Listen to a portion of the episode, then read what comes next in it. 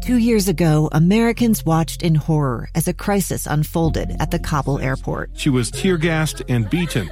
Images of thousands desperate to escape Taliban oppression filled our news feeds. More than 80,000 Afghans made it to America. But the story didn't end there. It was very cold. There was no power, no heat. Who would help our newest neighbors? I'm Andrea Smardon. In Stranger Becomes Neighbor, you'll hear the stories of some remarkable refugees who left their homes and their dreams behind only to start over from zero. Their only possession was three blankets. And you'll meet Americans who stepped up to help them. You want me to come when you deliver your baby. What can one person do in the face of an international disaster decades in the making? That's Stranger Becomes Neighbor. Find us at kslpodcast.com, follow us on Apple Podcasts, or anywhere else you listen.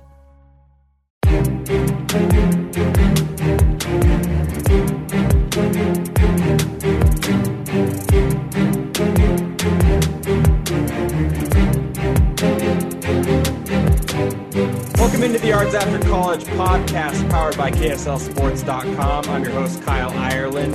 Happy to be back again this week to talk about week 13 of the NFL season and specifically one guy that I wanted to highlight this week who's really, I feel, has risen to the top of his game in, in not only recent weeks, but this season as a whole. He's having a career year thus far. And to talk about it, I wanted to have on one of his former teammates at the University of Utah.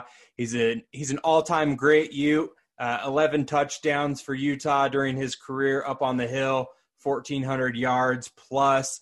Uh, you know, just just an all-around standout guy. He's been on KSL Sports properties before, uh, talking with not only our University of Utah insider Trevor Allen, but uh, been on the front page before, and uh, I want to ju- welcome to the Yards After College podcast for the first time former Utah wide receiver Kenneth Scott. Kenneth, how are you doing today? Welcome to the podcast. Man, I am doing good. You got me fired up with that introduction. I appreciate it, man. But man, I'm doing well, and I can't wait to you know get to talking about one of my one of my favorite former teammates. Well, I want to I want to fire you up a little bit more because I was comparing you and Tim Patrick's stats up at uh, up at Utah, and I think you're to like this. I mean, you, you, did have a little bit more time there as uh, as far as playing, but Tim only had five receiving touchdowns. Do you know how many you had? Can you remember? I only re- the only reason why I can remember is because you just said it, and that was eleven. That's right. He had eleven touchdowns, and uh, my gosh, I mean, you you had such consistent production up at Utah. I mean, I feel like year to year you were just a consistent player for the Utes, and I, I feel like Tim he had that 2016 season year after you left and that's why he broke out i believe is because you were gone. You weren't there kenneth anymore. And so he had to step into those shoes that you left for him. And uh, he had a big year in 2016 with those five touchdowns. But uh, let's let's talk about tim. And you guys played two seasons together at the university of utah. And you know tim had that that great season there in 2016 but before that uh, 2014 and 2015 you guys played together. That first year, he played nine games, uh, 16 receptions, 177 yards. But what did you see from him early on in his career that maybe you thought, hey, he's got a potential to make it in the NFL? Yeah, you know, one thing about Tim, uh, when he first came to Utah, uh, you know, we looking at him, he's like this tall guy. He was he, nobody really talked about him in a recruiting standpoint, so we really didn't know who this guy is coming in. We just heard about oh, it was a JUCO transfer coming in uh, to play with us. So when he first came in, we seen his height. like, okay, this is a this is a big kid as far as six four. Uh, he, he's, he's skinny, but you know he's a big, tall kid, lanky and long. And so when we first seen him, was like, okay, you look like you're gonna be pretty good. And so we start getting into the practices, and Tim, he's very sneaky fast. It's the weirdest thing. He's really sneaky fast. And I was like, okay, this dude got size. He got some sneaky fast speed. Like this dude can be something. And so early on, he was just, you know, his body movements were a little out of control. You know what I'm saying? But, you know, over time he developed a little bit more about getting more, you know, controlling it. But uh, but I mean, you can see the potential in him, right? It's just a matter of when it, when is his time going to come, and that's really what it is. And once his time came, he showcased it, and boom, here we are now. Yeah, I mean, you, look at where he was at Utah. Like I said, he, he you know had nine games under his belt after that first year up on the hill. Um, 16 catches, 177 yards. But then, you know, two years later in 2016, after only playing a game in 2015, he had that breakout season before he went to the league. And I feel like it's a similar trajectory to what he's had in the NFL. You know, that first season, his rookie year in 2018, uh, 23 catches, 315 yards, only one touchdown. And then a season ago, he only had 16 catches. He went down in the amount of receptions he had, and he didn't have any receiving touchdowns. And so going into this year, it was like, you know, is Tim going to, you know, find his place with the Broncos? And then, you know, they had injuries to their receiving corps. They lost Courtland, Courtland Sutton for the season. And Tim has really stepped up and become that kind of go to guy for Drew Lock. He's been that number one wide receiver. And, you know, He's got five touchdowns on the season. This last week against the Kansas City Chiefs, I mean, you're playing probably the best team in the NFL, and he has four catches, 44 yards, and he pulls down two touchdowns. I don't know if you saw that game, but Kenneth, my gosh, he had this one where he he kind of tiptoed over, you know, the DB, got his feet down with, with the two feet inbounds right on the yep. sideline in the end zone. Beautiful and it was just it was perfect technique for where that ball was placed to be able to get that catch down and inbounds to get the touchdown. And you know he's got three times the amount of receiving yards that he had a season ago. So i want to ask you about his kind of path in the nfl you know that first year as a rookie you, you don't expect to be that that breakout guy. You even see a guy like jerry Jeudy who was a high draft pick for the broncos this season. He hasn't had that type of production as a rookie even as a high draft pick that tim did you know thus far through 13 weeks of the season. But what do you what do you notice about patrick's game thus far in 2020 you know I want to take it back one step further, one step, one step back real quick.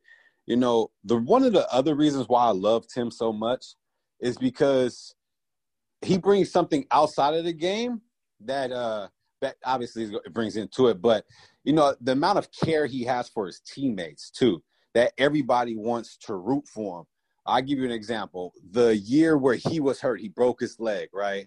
Uh, well, the year he was hurt, he broke his leg, and the following year he didn't really play. And I think it was my senior year. Yeah, it was my senior year uh, like when he traveled up to Oregon and I had the Arizona State games, I went back and I looked at all the film and you know all the film, all the games, and every time I made a play, guess who was right there, being the most hype, uh, showing so much love, everything. It was Tim Patrick, and it didn't matter what it was. It be, he's out there just championing on his teammates, and I had to I had to say that because that's the type of character he has.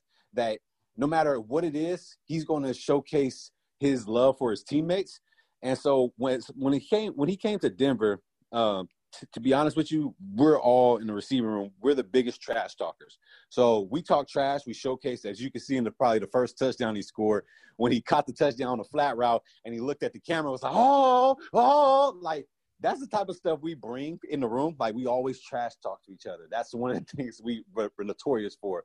But when it comes to TP, man, he always knew that he was going to make it to the next level, no matter what. He always knew, no matter if he got injured, he knew he was going to make it to the next level, um, or or he's going to ball wherever. If the opportunity came his way, he was going to ball, and that's what happened his senior year. When he when he had the opportunity, he knew it was going to be his year. He knew it was going to ball his senior year. Coming into this June, well, coming into this year uh, for the Denver Broncos, obviously we heard Sutton got hurt. You know, court, uh, the number one receiver that they was going to have got hurt. So okay, oh, this is gonna be a big time for, for Tim now. Then they draft Jerry Jeudy. In my head, I'm like, mm, it's all right. That's gonna be a little competition for Tim. But I know Tim. Like Tim is gonna take that and run with it. And this season, you know, he shows that. He showed that, right? He's showcasing his abilities. Uh, he's a long, lengthy receiver. He loves to compete. Anytime he gets a chance to go on that field, that boy competes. And that's one thing you can't take away from him. So it's no surprise to me that he's having the year that he's having. Uh, we talk about it, but you know, it's cool to see finally like everybody else getting to see it. Yeah, I want to ask you about that because I, I, think you bring up an interesting point with you know that that group of competition, bringing in a guy like Jerry Jeudy because we saw what he did at Alabama and the talent that he was there in college. But the NFL is a completely different game. You see high draft picks, you know, top five picks, top ten guys. They they bust every once in a while, right? And so you find guys late in rounds that end up rising to the top and becoming guys where you know, Tim Patrick, for instance, you know, not a not a first round draft pick, but he he's making the most of his opportunities and really showcasing himself third year in the season or third year in the league now.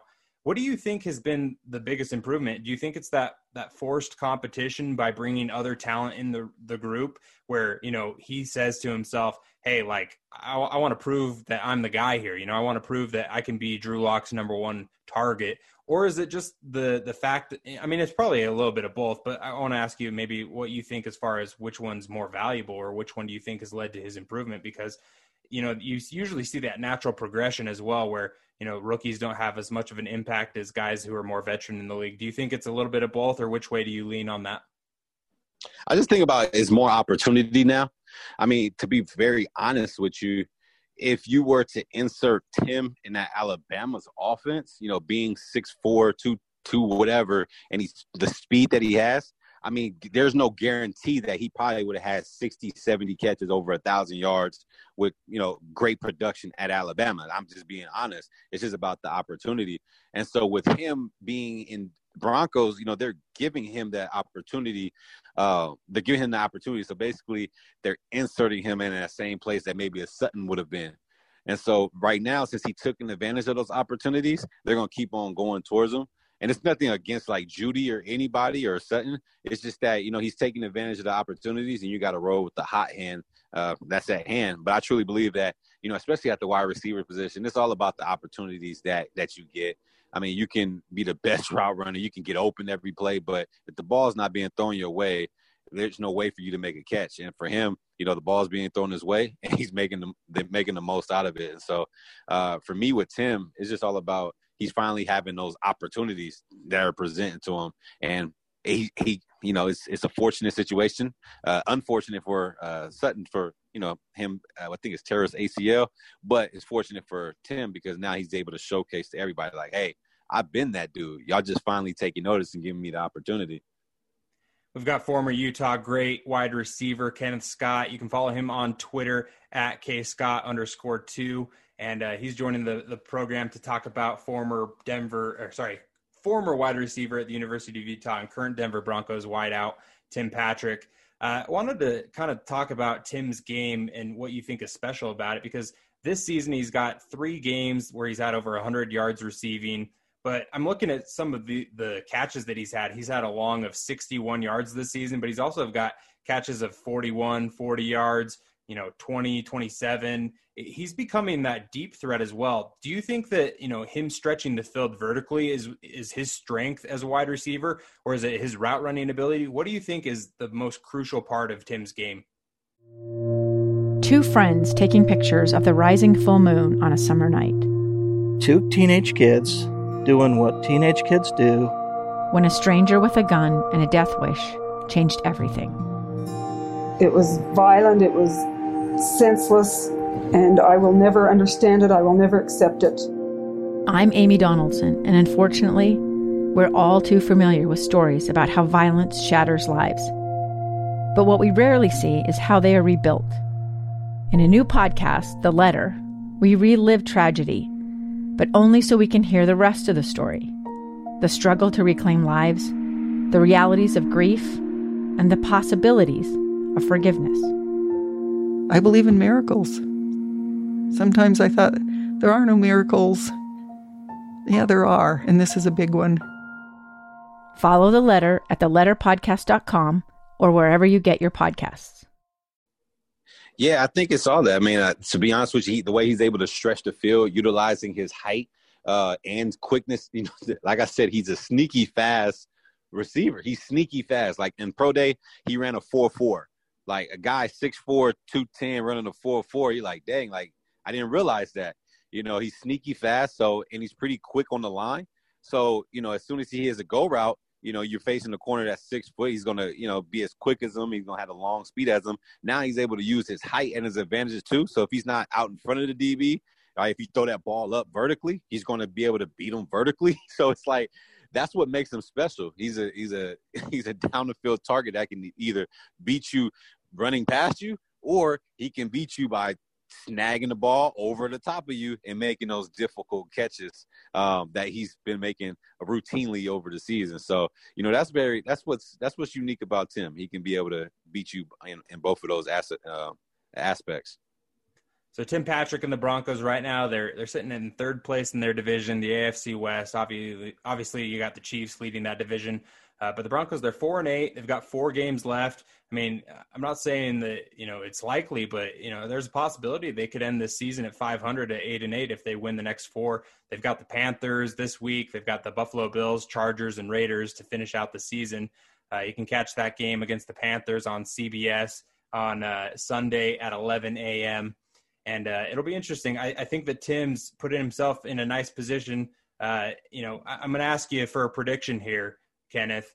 You know, he's got five touchdowns thus far, uh, two coming last week. How many touchdowns do you think Tim ends up with through the next four games? And uh, what's his total for the season? Selfishly, I want him to get double digits. Selfishly, yeah, that's right. realistically, you know, they got four games less in the season. He has five thus far realistically, he just needs one every game and then one with two, and then that's possible. Man, that's what I'm saying. I think he can get it. That's I'm like selfishly, I want him to get it because obviously this is a big year for him. So I want him to get it, and I know how impactful that stat is as a wide receiver. So I'm like, I'm selfishly hoping he gets in. Like you said, hey, one a game, and one of them being two, which he just had. Shoot, it don't matter if it's two catches, two yards, but if it's two touchdowns, that can be that can be big. So I'm selfishly predicting and hoping that he gets to ten. You know, uh, a game, and one of those games he has two touchdowns. I want to ask you about one of your other former teammates before we kind of wrap things up. Uh, you've got Garrett Bolles also on the Broncos. Garrett ended up signing a couple weeks ago a four-year extension worth $68 million. Uh, one of the highest paid linemen in the NFL now. And uh, you know, going into the season, he had a few, you know, struggles with penalties where he was getting holding calls a lot, and he's really improved this 2020 season. Uh, I want to get your thoughts just on, you know, his ability to, you know, improve, and then also just signing that extension. What you think that means for him, and uh, you know, just what you know of of Garrett as a former teammate. Yeah, that, his his new name is Garrett Big Bank Bolles. That's his new name. I um, like it. Yeah, but nah, man, he's a really down to earth guy. Um, he's a he's a good family man too. You know, he really take care of his family. That's his pride and joy, as you see probably throughout his social medias. He's really into his family, which is amazing. And so it's, it, I'm so happy for him and his family. You know that he got his extension. But you know, you can always tell he had that dog in him. you know, he gonna he gonna get down and get dirty. Um, and he reminds me a lot of uh, my other former teammate. I know I've been at the U for a long time. Uh, John Cullen. He reminds me of John Cullen about how nasty he is when he comes uh, to blocking, and you know he's gonna have a long career if he keeps at it. I know last well a couple seasons or whatever they were you know kind of downing him, but you know he really proved and showcased that you know he is more than what they thought. You know, to be before, and that's why they awarded him with the big contract. And so, I'm hoping the same for Tim. You know, I want him to get paid. I want him to be able to have that longevity in the NFL. You know, like I know he deserves. Now, I, I know that we're going to have a few, you know, Utah fans listening into this, and uh, I want to have you, you know, give you the opportunity. Let's catch, let's catch up the Utah fans on where you're at in life, what you're doing, uh, how the family is, and whatnot. Yeah, yeah. So, Man, I'm doing a lot of things to be honest with you. Um, but everything is good. I'm out here living in Houston, Texas right now. Um, you know, with my wife. I got a daughter who's three years old, and we have another one coming who is going to be arriving January 4th. So I got about a couple weeks of free time to where we ain't got to wake up at early in the mornings but uh but everything is well right now. Uh you know, i'm working as a sales leader and then amongst that i also uh, you know help student athletes and also students and business professionals just helping them maximize the opportunities just to achieve any type of success they may have whether it's uh, personally or professionally. And so what i do is uh you know sales training. I help athletes you know build their brand, um, to get recruited, whether it's high school. I help college athletes um, navigate through the process of you know what's what's life like after sports you know things that nature um, and i also help graduates you know trans in that transition stage. So i'm just here to be of service to people. That's really what, what i i guess my title of my jobs are is just being a, of service to people. And so that's what i'm doing nowadays. Just living life out here in houston being of service to the community and helping as many people as i can. Now i'm sure you try and you know watch your uh, your alma mater as much as possible down there in Houston, and they've got a big game mm-hmm. tomorrow. They've got a ranked matchup against uh, Colorado, who's you know 21 right now in the polls, and the uh, the Utes. You know they have those two games uh, canceled at the beginning of the season. Uh, end up dropping those games back to back against USC and Washington to really start off their season. It's just crazy Kenneth, because we've got 2020 that's just a weird year to begin with, and then we have delayed college football. Now we've got it back, and it's it's crazy to me that Utah's regular season uh, that's scheduled thus far, you know, is kind of coming to an end tomorrow against Colorado. What have you thought of U- Utah football in 2020, and uh, what do you what do you think of the matchup tomorrow against Colorado? Ah man, so far in 2020, what I thought about Utah. Um, the future's bright. I honestly believe the future's bright. A lot of young guns out there, you know, showcasing their true talent. You know, I'm loving seeing that. They're gaining that confidence, uh, especially defensively. Offensively, I think we're trying to find our groove. Uh, we've seen a young talent in Ty Jordan balling. You know, I'm loving to see. I'm loving how he's playing right now. Like literally loving. It. It's awesome to see. You know, one of the things that you know, I wish and hope to see not only for, you know, just tomorrow, but, you know, for the future is, you know, I want to see our receivers get a little bit more action. You know, uh, to be honest with you, if you look at us number standpoint, you would think that our receivers aren't good, and you, and that's that's it throughout history. Like if you look at any of our numbers and within the past ten years, like through statistically, you're like, oh, these guys are okay statistically. But if you actually seen us work, you're like, oh, these some darn good receivers. They just never had the opportunity as these other schools. And so I just hope and wish in the future's sake that we utilize our receiving corps more. Like there's no reason why a Brian Thompson should only get three, four attempts a game. If he was at a, a, Alabama, I'm not saying he should transfer anything. I'm just saying we should utilize him more. But if he was at another school, right, I bet he would get 10 touches a game. I bet he would get all those statistical measures, right? Or a, a Solomon Enis, right? He's a good talent. But uh, a Nacua, a good talent. Br- Britton Covey, like, I mean, I think we should utilize these guys more. And so offensively, I mean, I think we're doing good as we traditionally do in the running game. But offensively, what I want to see improve is just getting our receivers more involved, man. That's really the big aching point. We have the talent. We've always had the talent. Always. It's just a matter of how can we get these guys the ball more. No, no, and it's going to help in recruiting purposes too. Because if I'm a receiver looking at a school like Utah, who's predominantly been been really good as a receiver, I want to know how can I get more than two, three touches a game right? You know what I'm saying? So if we improve that that aspect, I know we just got a couple of you know four star um, receivers at, at you know at Utah, but I think we'll get even more if we make that little change by providing our receivers more of an opportunity you know to get statistical measures you know things of that nature but uh but that's my two cents on that but um as far as the game tomorrow you know to me this rivalry has taken a name in itself is weird. Uh, you know, every game has been close. It doesn't matter. Every game has been close. And it's like, dang, why are we always so close with this doggone team? And it started when we was in 2011, when all we had to do was beat them, and we would have been in our first uh, Pac-12 championship game in the first year we were playing. I think it kind of started from there. But uh, but I'm hoping to see a a, a jam-packed game. Obviously, it's going to be full of uh, anticipation because it's going to be the last game of the year, uh, you know, and so it's gonna be it's gonna be crazy. But I'm hoping we pull out the win to end off the year in a good note. So it's on the road at Colorado, undefeated. I mean, freezing cold there in Boulder, I'm sure. Just like I mean, freezing. It's snowing right now in Utah, so I can't imagine that it's any warmer in Boulder. And uh, you know they've got that up against them. What what do you think is the the score? I'm gonna I'm gonna make you you give me a prediction here, Kenneth. You go you going Utah tomorrow? I, that I have to. I ain't got no other choice. Not playing. Nah, I, I, would, I wouldn't Utah. expect anything different.